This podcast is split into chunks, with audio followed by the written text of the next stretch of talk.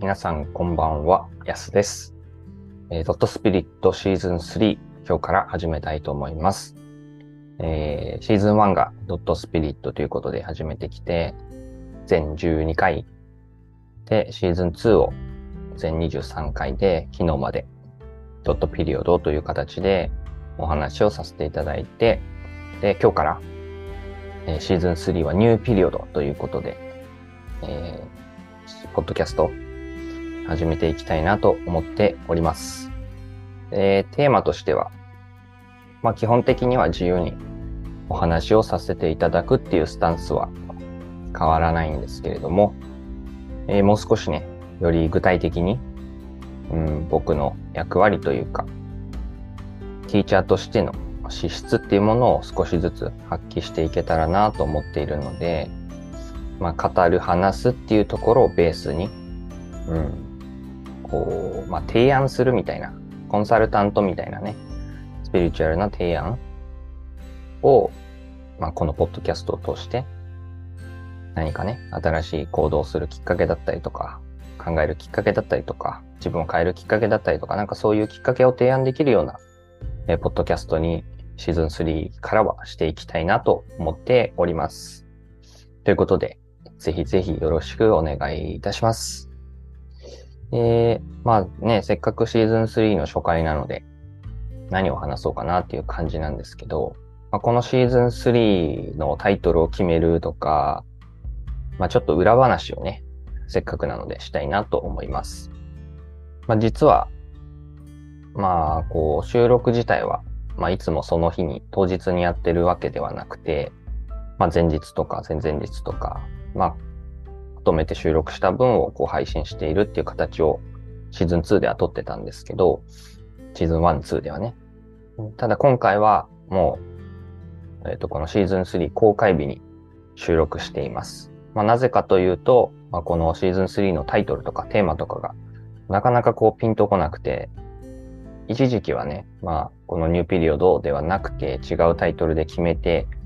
まあ、2本ね、もう収録してたんですけど、まあ、それがなんか、なんかね、全然ハートに反するような感じがして、なんだこれはってね、まあ、こう、タイトルが決まった時とか、いざ話すぞってなっていた時はいけるって思ったんですけど、なんか数日経っちゃって、何かが違うんじゃないかなっていうところで、うん、ちょっとね、右往左往して、模索して落ち込んだりも、ちょっとね、うろうろして、で、ようやく、紆余曲折あって、まあ、当日にね、まあ、なんとかこの形に落ち着いたっていうところです。うん、だから、まあ、テーマとしては、まあ、ニューエイジとかね、ニューイーラとか、新しい時代を表現する言葉って、まあ、ニューエイジなんかで言うと、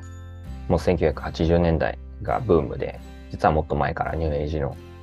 動きっていうのはきっと60年代ぐらいからあったんじゃないかなと思うんですけど、で、そのニューエイジブームが、まあ一時期、まあ2012年ぐらいまでを境に、まあ終わって、で、日本では、まあね、きっと、そのニューエイジっていうのがすごいスピリチュアルな意識の中に使われた言葉だったので、令和になってからニューイーラっていうね、まあイーラも時代を表す英単語ですけど、ニューイーラっていう感じで今はね、まあ若者が T シャツを着たりとか、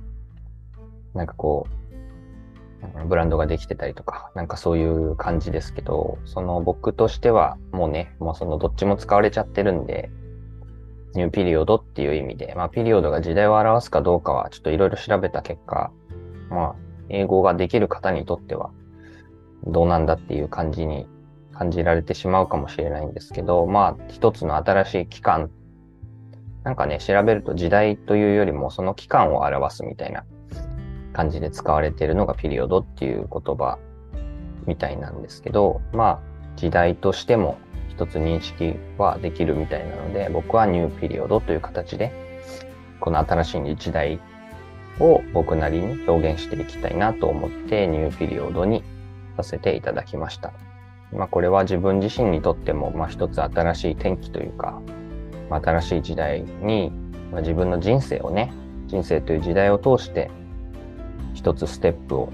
もう明確に変えていかないといけないというか、まあ諦めることは諦めて、やらなきゃいけないことはやって、挑戦したいことに挑戦して、まあこう、背伸びせずに手の届く範囲で、しっかりと着実に足場を作っていくのが今の僕の、まあ、人生の、なんて言うんでしょうね。こう、やるべき課題みたいな風に捉えています。で、うん、なんかね、僕は泣けるでポッドキャストにしていく、なるんじゃないかなって思っていて、もうすでにね、こう、フォーカスすると泣けてきちゃいますけど、うん。もともと僕は泣き虫なんですよね、すごく。すぐ泣いちゃうし。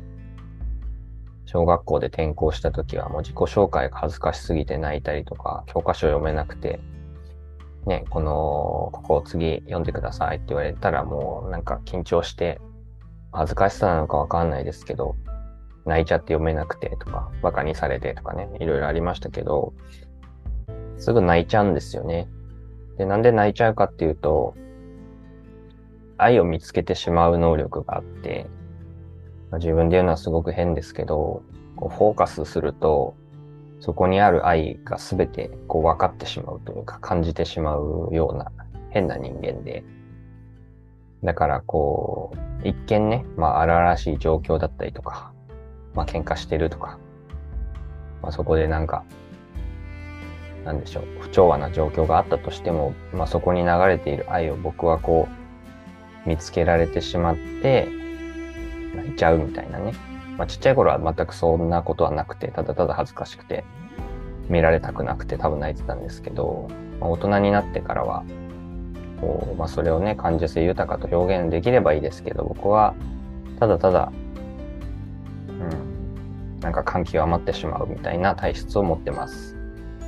だからこうやって、まあ、シーズン1、シーズン2でも、まあ、何回か涙ぐむことはありましたけど、もっとね、自由になりたいし、シーズン2の、まあ、ダルマの話をした時に、人間のダルマは自由を拡大することだってね、まあ、僕の中で一つ気づいたっていうお話もしましたけど、自分が自由になるっていうことを確実に、まあ、このポッドキャストの時間を通じて、自分の自由を拡大するっていうことに、エネルギーをね、意識をね、フォーカスしていきたいと思ってます。からそうすると、うん、こうやって自分のペースで、自分のためにいろいろ考えて、自分が苦しまないように、しんどくならないように作り上げていこうって始めたこのポッドキャストの、まあこのシーズン3っていうのが僕の中できっと何か大きな気づきとか変化の、タイミングになるような感覚がうっすらとね、あるので、うん、多分すごく、まあもしかしたら聞いてくださってる方の愛の深さゆえに泣いてしまうのかもしれないんですけど、本当に、うん、たくさんの愛に触れながら、まあ、それが人間とは限らないかもしれないし、まあ、5次元の存在かもしれないし、なんかそういう愛の流れを感じながら、このポッドキャストが今始まっているのを感じています。すいません。ちょっと鼻かみます。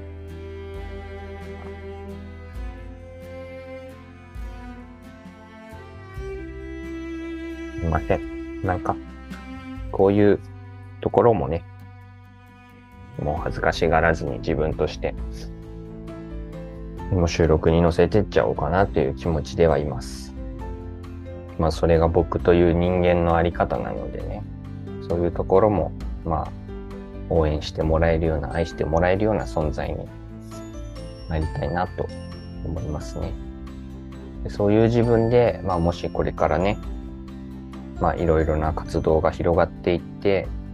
こういう自分を知ってくださった方がもし応援してくださるのであれば僕は安心して全てをその空間でさらけ出せるし、